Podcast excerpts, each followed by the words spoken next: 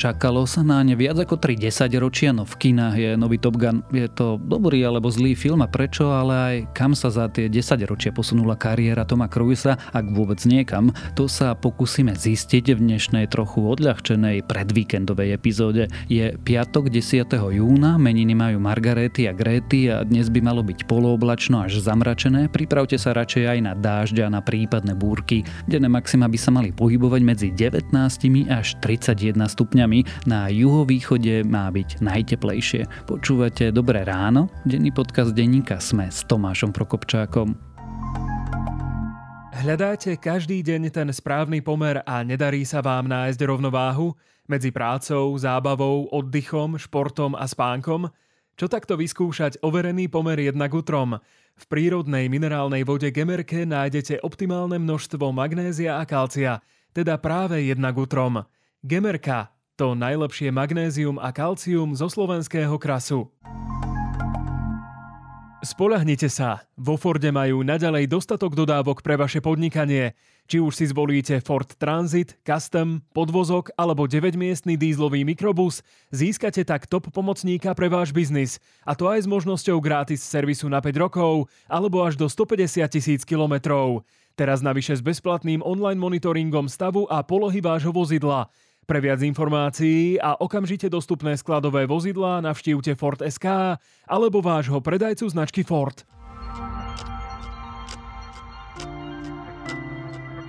A teraz už krátky prehľad správ.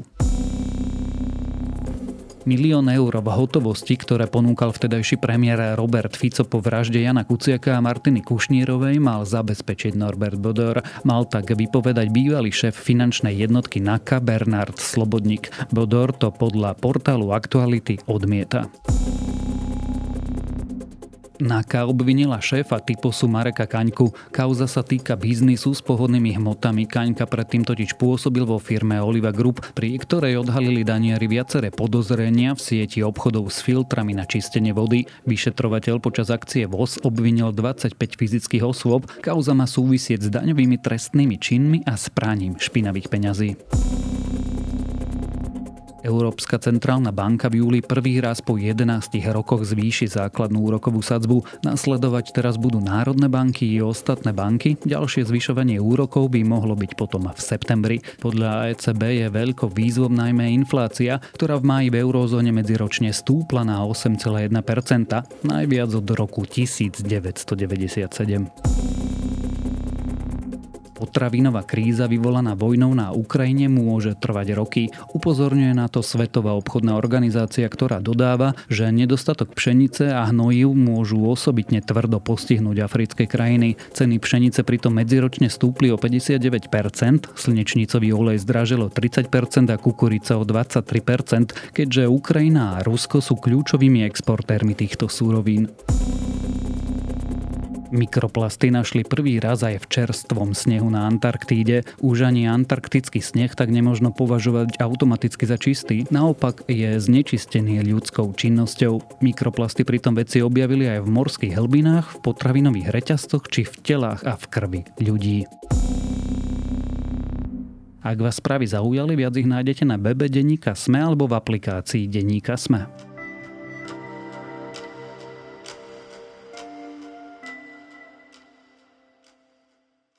Zdá sa, že to môže byť prvý film Toma Cruisa s miliardovými tržbami. Na nový Top Gun sa čakalo viac ako 30 rokov a už verejnosť rozdeluje. Jedni hovoria, že je to vlastne skvelý oddychový film, iní zase, že je to hlúpy a zbytočný hollywoodsky blockbuster. Chvália sa letecké scény a jehania dialógy. Film je ale svojím spôsobom aj vyvrcholením kariéry Toma Cruisa a na krátky okamih sa v ňom objaví aj Val Kilmer. Čo Top Gun znamenal a znamená pre ich kariéry, čo tento film hovorí o našom vkuse aj o vkuse Hollywoodu a je to dobré kino, to sa budem pýtať kultúrnej redaktorky denníka SME, Kristýny Kúdelovej.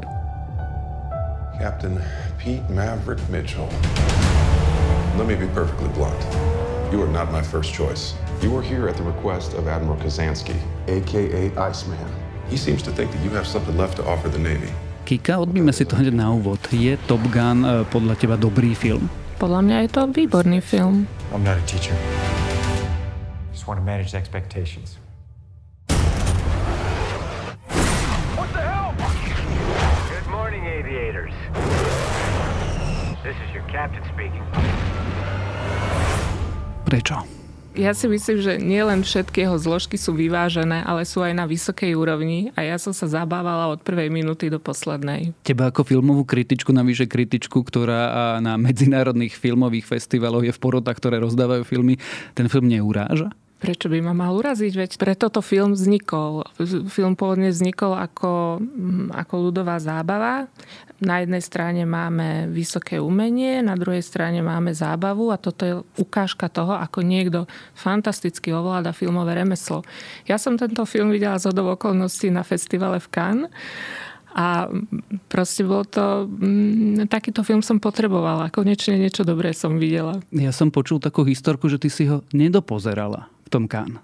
Nedopozerala, lebo som utekala na iný film. V Kán nemôžeš meškať, už potom ťa nepustia do kina. Ja som potrebovala ja neviem, Tomáš to má nejakých 100, 150 minút, tak povedzme, že som videla 130, tak už som videla dosť na to, aby som mohla o ňom napísať. A vedela som, že môžem potom na to ísť v Bratislave, pretože to bude hneď v kine. A ja som sa vlastne tešila, že môžem ísť znovu na to. Čiže ty si to videla už dvakrát? Áno. The end is inevitable, Maverick. Your kind is headed for extinction. Maybe so, sir. But not today. Prečo ten film tak rozdeľuje tých divákov? Jedni ho vážne kriticky chvália a to som napríklad ja, ktorému stačia, že aby som teda citoval Romana Pataja lietadlo, lietadlová loď, lietadlo, lietadlová loď a iní hánia ten film.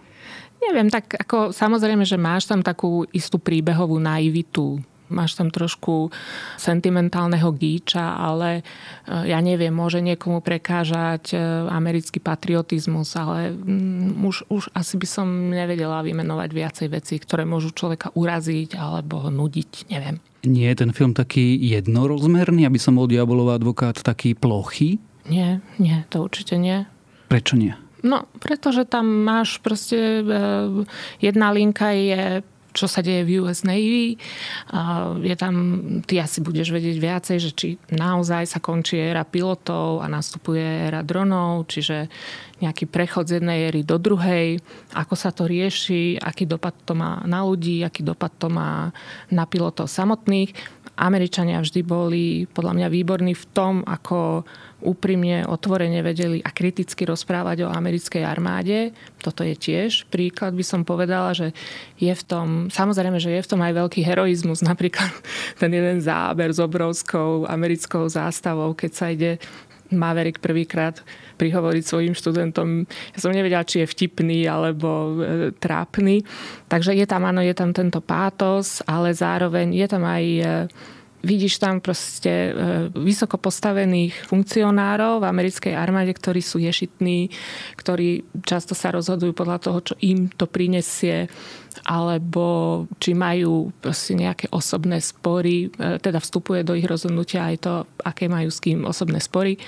No a potom samozrejme je tam pekná linka priateľstva a vlastne mm, odchodu alebo prijatia osudu pre mňa ten film bol silný ešte v dvoch veciach. Jedna, a k tej sa asi dostaneme, je, že tie zábery boli reálne natočené a nebolo to iba zelené plátno, alebo mnohé z tých záberov boli reálne nakrútené, ale druhý moment je, že na ten film sme čakali od roku 1980 6 a ten pôvodný film, ten nový pripomína. Prečo tak dlho trvalo, kým vlastne Top Gun bude mať pokračovanie? Ja celkom presne neviem, ako veľmi sa počítalo s tým, či Top Gun bude mať pokračovanie. Ja som kedy si čítala o tom, že prvý Top Gun bol natočený dosť aj s takým cieľom, aby sa F-14 predávali vo svete a neprinieslo to želaný úspech. Film mal úspech v kine, ale že by nejako stúpol predaj F-14, to sa nestalo. Že vraj iránsky šejk i nejaké nakúpil. A to sú jediné posledné funkčné na tejto planete. Takže e, oni asi potrebovali aj podporu finančnú Pentagonu, neviem. No a potom druhá vec je, že Tom Cruise, ktorý sa zároveň stal amatérským pilotom, neskôr, povedal, že, že druhý Top Gun bude len vtedy, ak to nebude hamba. Hej? Presne, aby sa mohli nakrútiť skutočné letecké scény, čo sám si povedal, že to je zrazu taký rozdiel. Hej, ty sa nepozeráš na nejakú srandu, nejakú hračku, čo je počítačom vyrobená. Zrazu vidíš proste skutočné lety, prelety, skutočnú akciu z kokpitu. Takže ten film naberá zrazu úplne inú úroveň a toto on chcel dosiahnuť, že keď to bude technologicky možné to nakrútiť, tak vtedy sa to nakrúti, samozrejme aj s dobrým príbehom. A to sa spojilo až niekedy teraz. Ono by ale nebolo jednoduchšie a bezpečnejšie pre všetkých tých hercov ich predsa len eh, posadiť pred zelené plátno? Bolo, ale potom by ten film nebol takýto. Proste ja som ako naozaj už len prvá scéna, ako, ako preletí lietadlo, ma tak nesmierne potešila, ako som bola z toho nadšená. Každý to musí vidieť, aj keď možno nevie, v čom je ten rozdiel v porovnaní s inými filmami, ale určite to cíti, že no, toto je proste iná úroveň filmového remesla. So when you're seeing the G-force, it's not a computer generated image, it's actually the actors in there and the being the characters. I'm a, I'm a pilot myself. I love flying and I love aviation. So this is also, it's just a love letter to aviation. Um, Samotný Top Gun akoby definoval kariéru Toma Cruisa. Z neho vlastne urobil superhviezdu z neho a z Vola Kilmera. Teraz je vlastne koniec jeho kariéry. Je predsa len blíži sa k 60 rokom a je na sklonku povedzme hollywoodskej blockbusterovej akčnej kariéry. Ako sa zmenil Tom Cruise za tie 40 ročia? Keď sa pozeráš na tento film, máš pocit, že sa ani nezmenil. Prešiel aj on krízou, ale mm, vlastne má mm, strašne silnú kariéru za sebou. Proste tá kariéra stojí pevne na nohách. V podstate každý druhý film niečo znamená v americkej kinematografii alebo vo svetovej kinematografii. Možno si ho pamätáme, alebo väčšina divákov možno povie Mission Impossible alebo to, že je to taký vlastne americký Belmondo, ktorý sa snažil ako čo sa dá zahrať, to zahral sám, že, že odmietal mm, kaskadérov, ale zároveň je to herec, ktorý bol proste aj v autorských filmoch, alebo v takých, by som povedala, takých štandardných filmoch pre dospelé publikum. Čiže rástol, on neustále, alebo nie, že neustále rástol, ale proste si nikdy, nikdy nejakým filmom si nepodkopal proste konár pod sebou, že a môže, môže sa hrdo pozerať na to, čo, čo má za sebou. Pre naše noviny akademik a kulturolog Ďuro Maliček povedal, že vlastne v jeho kariére je taký paradox, že každá ďalšia Mission Impossible je lepšia ako tá predchádzajúca, čo sa takmer nikdy inokedy nestane. To je možná ako? E, on je mm, veľmi náročný to je, a veď on už vstupuje do projektov tiež ako producent, Čiže ja neviem, ono sa to zdá, že, že v ľudskom živote človek nemá až tak veľa času, ale on ako keby si vždy ten čas vzal a tomu ako povie, že do tohto vstupujem až v tom momente, keď, keď je to naozaj pripravené a môže sa to posunúť o nejaký krok dopredu. Položím tú otázku inak a možno až trochu kacírsky, ale je Tom Cruise dobrý herec? Je dobrý herec, áno. Scientológia mu neuškodila? Veľmi. Veľmi mu uškodila, veď myslím si, že bolo aj takých nejakých 10 rokov, povedzme, ja neviem, od 2005 alebo tak nejak do dve, tak od vtedy možno, keď sa začalo o tom hovoriť, tak ja si myslím, že aj jeho e, meno ako také padlo, alebo jeho renome sa poškodilo bol na smiech, priznajme si, nie? Alebo sme počúvali dosť nepríjemné správy o tom, ako ja neviem, sa Kate Holmes, jeho, jeho bývalá žena, snaží o to, aby aspoň deti neboli v scientológii a mohla ich vychovávať inak čo tiež asi ne, ti nepridá chuť ísť na Toma Cruisa do kina a zároveň trošku vypadol z takých proste z veľkých projektov, že skôr mu asi to Mission Impossible zostalo, že to bolo jediné. Is there anything you can't drive? How many different licenses do you have? I mean, I have I've airplanes, uh, commercial license, jets, a bunch of different airplanes, motorcycles, parachutes, boats. I have my real estate license. Povedali sme, že v 80. rokoch vlastne prvý Top Gun odštartoval kariéru Toma Cruisa. V tom filme a zároveň v novom Top Gune je to asi najsilnejšia scéna z celého filmu. scéna s Valom Kilmerom. Prečo jemu sa to nepodarilo? Neviem, aké dostal ponuky a ako veľmi s ním chceli už režiséri alebo producenti pracovať, pretože hovorilo sa o ňom, že jedna vec, čo mu skomplikovala kariéru, bolo, že sa stále hádal na placi. Že on prišiel za režisérom a on povedal, no dobre, a prečo mám toto zahrať? Aká je motivácia mojej postavy teraz, aby som toto urobil? A niekedy tí režiséri proste chcú proste urob to, nediskutujme tu, nemáme, nemáme teraz na to čas a že bol nepríjemný a že niekedy vošiel až do fyzických potýček so svojimi kolegami a hovorí sa, že aj s Tomom Cruiseom už, že tam padli nejaké facky alebo pes, neviem, pri, pri prvom Top Gun. Takže možno toto bolo už také trošku, čo mu uškodilo. Potom to môže byť vec náhody, aký projekt príde, ale k nemu ako keby chodili filmy, kde mal skôr vedľajšie roli, ktoré dopadli dobre. Hej, že tie filmy, ktoré dopadli dobre, boli vedľajšie roli, že zatienil toho, kto mal byť v hlavnej roli a potom vlastne tie, napríklad Batman, hej, že to bol proste film, ktorý využil jeho hviezdu, ale v podstate jemu to nič neprinieslo, pretože nikoho nezaujímal Batman ako ten človek, ktorý za ním stojí, ale proste pre publikum bola tá postava dôležitá. Čiže ono, všetko ako keby išlo zle, že všade bola nejaká smola, proste to nevyšlo. Napriek tomu napätiu, ktoré spomínaš, sa hovorí, že e, jedna z podmienok Toma Cruisa bola, že Val Kilmer bude v tom filme. Zároveň tá scéna je veľmi špecifická. Prečo a ako sa vôbec nakrúcala? No tak je to scéna, keď Maverick, teda Tom Cruise, vyhľadá svojho bývalého rivala, teraz už priateľa, ktorý je vysoko postavený v armáde a potrebuje od neho pomoc, potrebuje si poradiť v, v ťažkej situácii a dovtedy iba vidíme, že si, že si SMS-kujú. Vidíme na, na displeji, že Iceman, čo bola postava Vala Kilmera, že mu píše.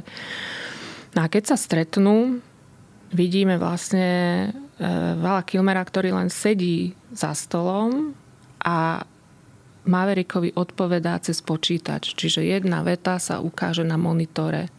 Hej. Že je to v podstate len taký monológ Mavericka, do ktorého vstupuje jednými vetami uh, Iceman je to scéna naplnená, by si povedal, že je naplnená tichom, ale vlastne ona je naplnená ich aj skutočným osudom a je naplnená ich priateľstvom alebo tým, čo prežili, je naplnená ich cestami, ktoré neboli jednoduché a vlastne trochu končia aj tragicky.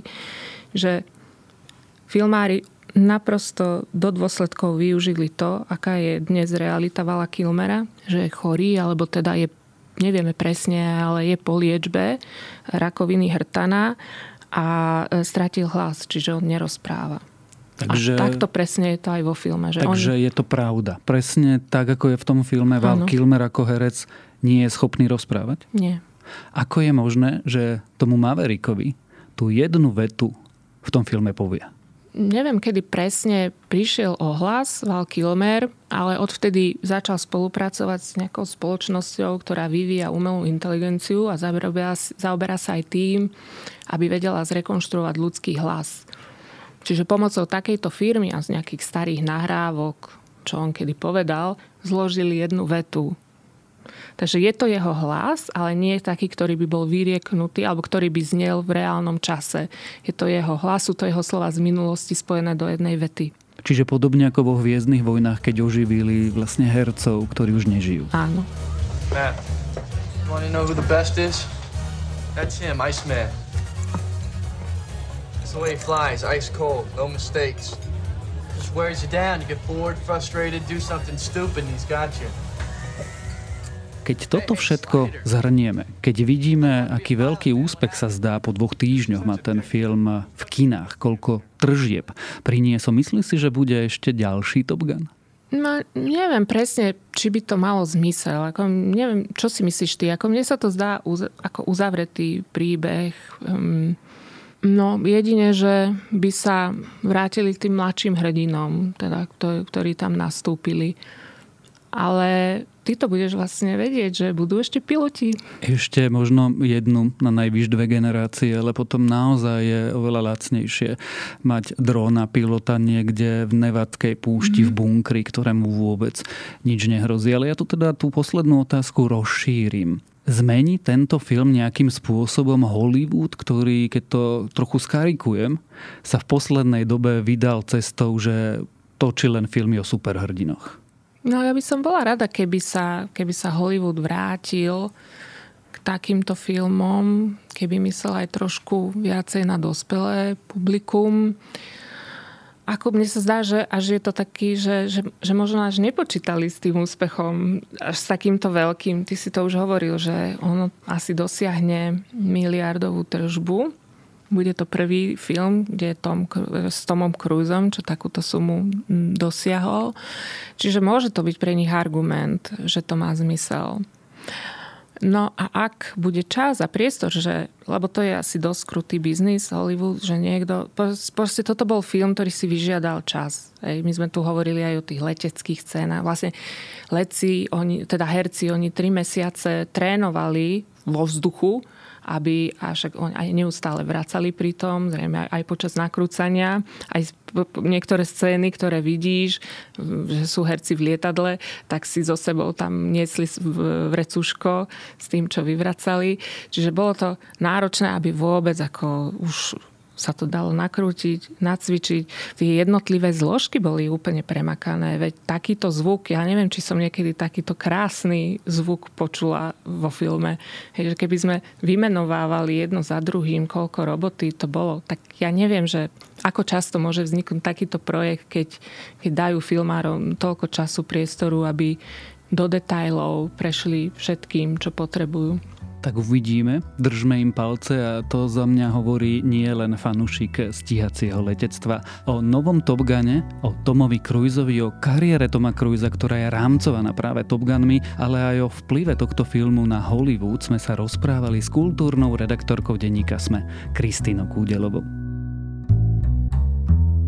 Aké chute majú Araby? Prečo je náročné presadiť sa na japonskom trhu? A je možné, že sa z ovsených vločiek raz stane nový chlieb? Volám sa Adela Vinceová a aj tieto otázky som položila Jozefovi Nitrajovi z firmy Tekmar, ktorá sa zaoberá výrobou a vývojom funkčných potravín. Rozhovor vznikol v rámci podcastu Prečo práve oni, ktorý vám už štvrtú sezónu prináša EY. Rozprávam sa v ňom s úspešnými slovenskými podnikateľmi a nájdete ho vo všetkých podcastových aplikáciách. Minúta môže zmeniť všetko.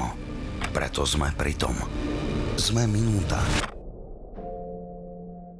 Aktuálne spravodajstvo Sme minúta na titulke Sme.sk. Odteraz zadarmo.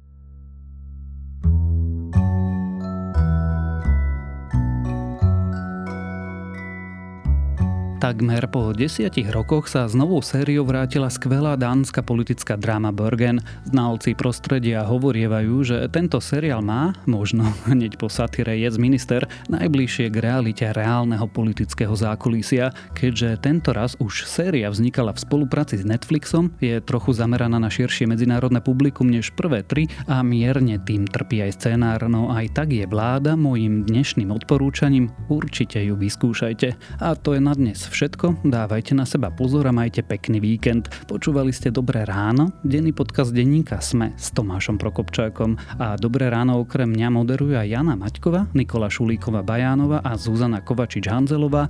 Na produkcii sa podielajú Kristýna Janščová, Adam Blaško a Viktor Hlavatovič. A pripomínam, že dnes vychádzajú aj nové epizódy podcastov Piatoček a TFM, zajtra Klik a v nedelu tradične Dejiny. A na záver ešte čosi. Dnes môžete v uliciach miest naraziť na Belasu pokladničku, teda zbierku Belasého motýľa pre deti a dospelých s nervovo-svalovými ochoreniami. Ak chcete svalovým dystrofikom pomôcť, nehambite sa.